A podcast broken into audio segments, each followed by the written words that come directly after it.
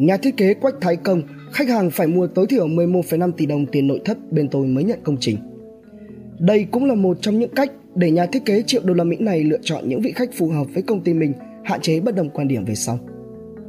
Quách Thái Công Người sở hữu công ty thiết kế Thái Công Interior Design là một nhà thiết kế nội thất người Đức gốc Việt vô cùng nổi tiếng.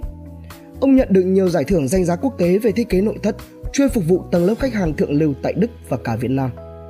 Những căn nhà qua bàn tay thiết kế của ông đều nổi bật bởi không gian sang trọng, đẳng cấp, cùng với đó là vô số món đồ nội thất đắt đỏ và tất nhiên là điều kiện và chi phí để mời được Thái Công hợp tác cũng không hề tầm thường.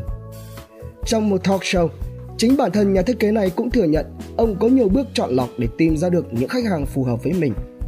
Ông nói, không phải cứ bảo có một triệu đô la Mỹ rồi muốn gặp Thái Công là phải gặp liền. Chưa chắc đâu, biết bao nhiêu người ngoài kia cũng có một triệu đô la Mỹ chứ. Vậy nên bên tôi sẽ đưa ra điều kiện rồi mới làm. Đầu tiên là khách hàng phải có cùng tiếng nói về thẩm mỹ với Thái Công. Ví dụ đến đây mà đòi thiết kế kiểu rồng phượng thì chúng tôi sẽ từ chối ngay, dù khách có một triệu đô la Mỹ cũng không làm. Làm xong tranh cãi rất mệt. Tôi yêu nghề nên tôi sẽ không giữ những vị khách như vậy. Phần tiếp nữa là khách của các công ty khác.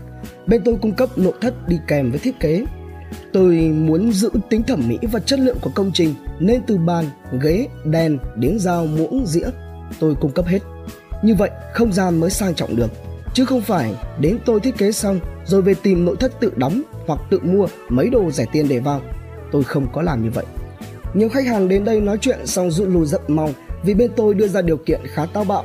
Khách phải mua 500.000 đô la Mỹ tức 11,5 tỷ đồng, tiền nội thất thì bên tôi mới nhận công trình. Đây là yêu cầu bắt buộc và số tiền này không ít, đó cũng là một cách để lọc khách. Bao nhiêu công ty Việt Nam đưa ra điều kiện này? Trên thực tế nhiều khách đủ điều kiện và muốn làm nhưng tôi không nhận vì họ không cùng gu với mình.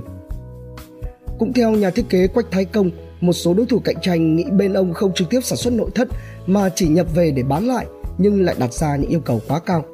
Tuy nhiên, nhà thiết kế lý giải dịch vụ do Thái Công Interior Design cung cấp xuất phát từ gần 20 năm kinh nghiệm của ông trong ngành thiết kế nội thất, từ chính những nghiên cứu, đam mê của ông để cho ra được kết quả ngày hôm nay.